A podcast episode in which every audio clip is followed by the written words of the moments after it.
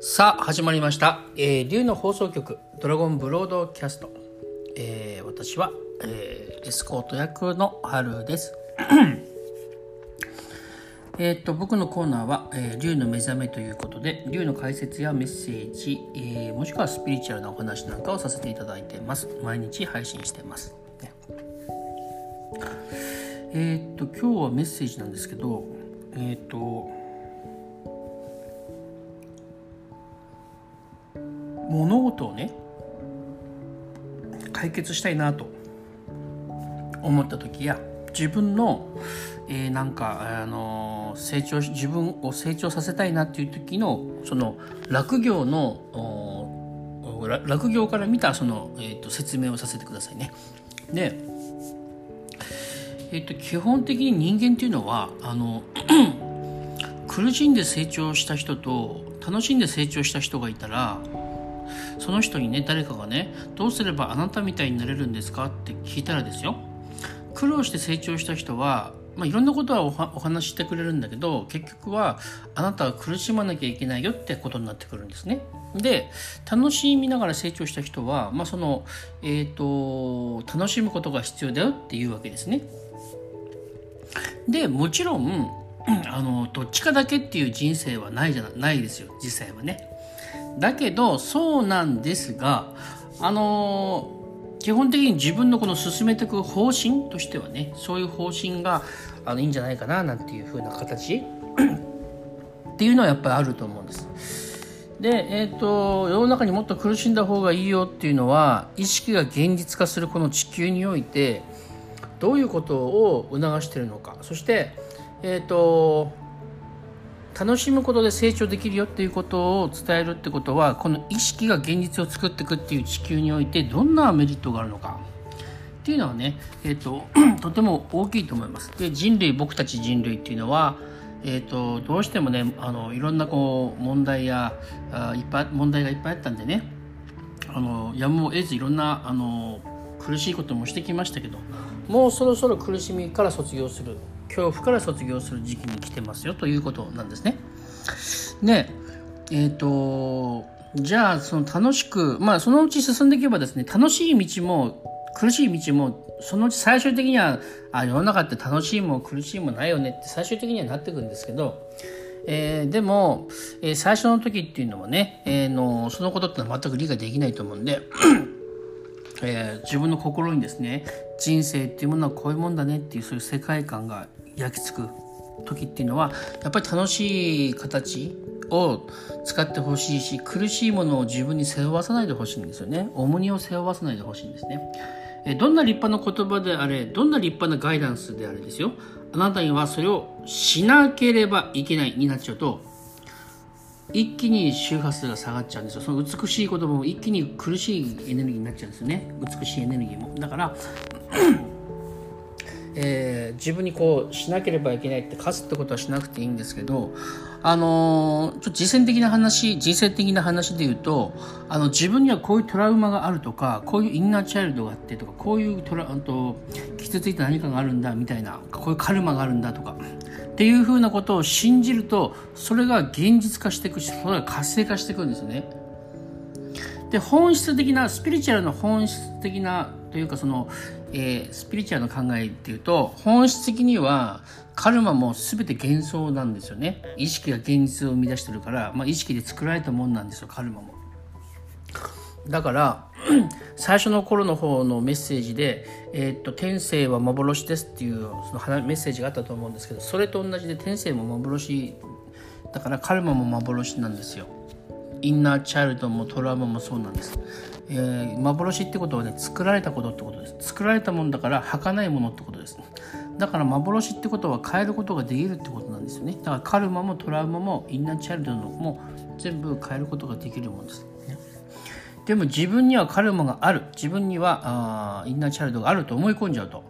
自分はそれを、えー、と解決しないと変化できないって自分が思っちゃうとそうなりやすくなるだけなんですよ。なぜかっていうと意識が現実を作るのがこの地球だから。そうなってくるとですよ。じゃあ自分はこういうトラウマがあるんだ。こういうエネルギーブロックがあるんだ。こういうカルマがあるんだ。それを解消しようっていうふうに思って取り組む立ち向かうやり方も、まあ、あってはいいと思うんですけど、えーと、その方法を取らなくても解決するってことはできます。でどうしてかっていうと、まあ、ここが落業とか魂の自動運転のやり方はそうなんですけど、あのー、前回もお話ししたけどねあのハートには 自分の魂かな？魂にはたくさんのこうスピーカーがあります。ネガティブなことをしゃべるスピーカーとポジティブなことをしゃべるスピーカーだと思ってください。ね。ネガティブなスピーカーとかエネルギーを送ると電流を流すとこの野郎とかね、えー、まあ怒ってたり嫉妬したりネタあの疑ってたり、まあ、いろんなそういうネガティブなことをしゃべります。で前向きなスピーカーにしゃべ電流を流すとそのスピーカーは「愛してるよ」とか「ありがとう」とか。ねえーと、そんなことをね尊敬してますとかそういうことをねしゃべるしゃべるとしますよ。で僕らはこの電流なんていうのかなこのこのことをね正確と思ってあの変えることができないと思い込んでるもんですけどただこう電流を流す癖がついてるものがねえーとまあ、正確と呼ばれてるもんです。であのー、そのスピーカーに電流を流すっていうことをしなければ自分の心はねそんなこと喋らないわけです魂の中のスピーカーはそんな言葉喋らないわけですよ。で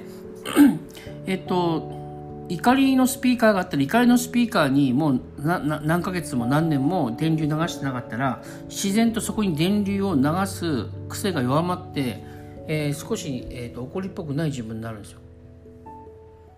まあ、もちろんそのためには環境を変えるとかねいろんなことがやった方がやりやすいかなと思いますよ。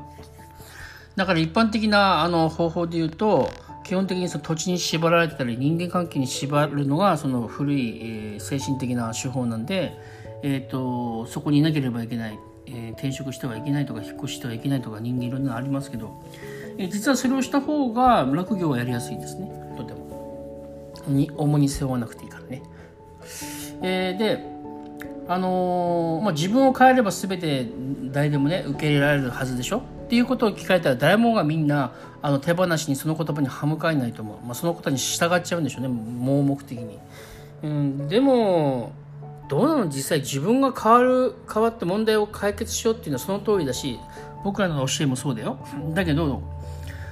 何て言うのかな。まだ未熟な自分がやる時に3週間とか3ヶ月とか3日であの自分が望む自分に急に急あのなうまくいけるかってそれは分かんないじゃないですか。でしょ？だけど僕らは今を満たすっていうことも知ってるわけじゃないですか。今を満たすことが大事だって。今を生きるんだってこと。今のここのこの環境にいたら自分がどうしてもねもういっぱいいっぱいだと自分の価値は下がるしもう、えーと、人に対して批判的なエネルギーばっか出ちゃうんですです出ちゃうしみたいな。そうなったら別に移動してあのそこ辞めたとしますよ。で辞めた後に気づくことって多いですよ、えー、そこであの学びを得るってことです。やめて学びを得ることって多いです。続けてる時ってね、学び得づらいですよ。その方が学べると思うかもしれないけど、苦しみの渦中にいると今まで通りの精神的なパターン使っちゃうんで、えっ、ー、とね、かえって学びが起きず、あって気づきが起きづらかったりもするんですよね。まあ話戻しますよ。で、えっ、ー、と、カルマとかエネルギーブロックとかインナーチャイルドとかトラウマとかを癒さなければダメだっていう考え方すらもうそれはもうえっ、ー、と古いんですよ。し小さい周波数のエネルギー小さい周波数というかあの宇宙が進めてる竜が進めてる今地球が変化しようとしているあ地球のあるべき姿の考え方とは違うんですね。だから問題を解決しようと思って自分はあの意識が現実を作るから自分にはねこういうカルマがあると思ったら本当にそれが強く作用しちゃうんですよ。だからそれを思わないで自分を満たすことをするんです。自分を喜ばすこと。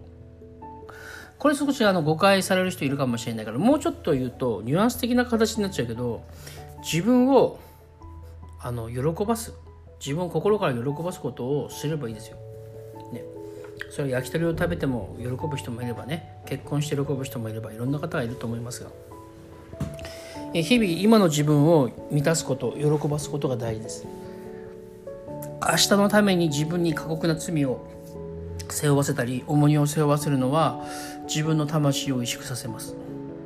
それがいい方法に聞こえる人もいるかもしれないけどいや自分の魂の持ってるその、えー、なんうか魂が盲目になってくるとかね、えーと、自己価値が下がっちゃうとかってことがどんどんね起こってきちゃうんですよ。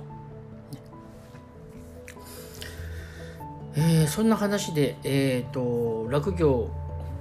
あの自分の人生をなんか生きる中であのぜひ楽しい方法で生きてほしいですよ。それでうまく人生いきますからっていうのが落業なんです。でそこの中で、えーと、スピリチュアルのゴシップの中でねもしくは古い教えの中でちょっとあるのは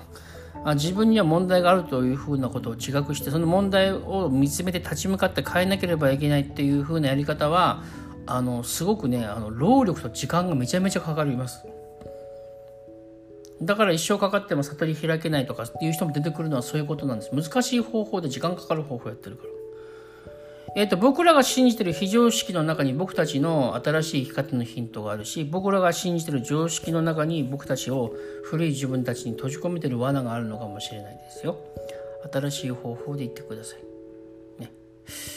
え今日はこんなところで、えー、終了したいと思います。また次回もお聞きください。ありがとうございました。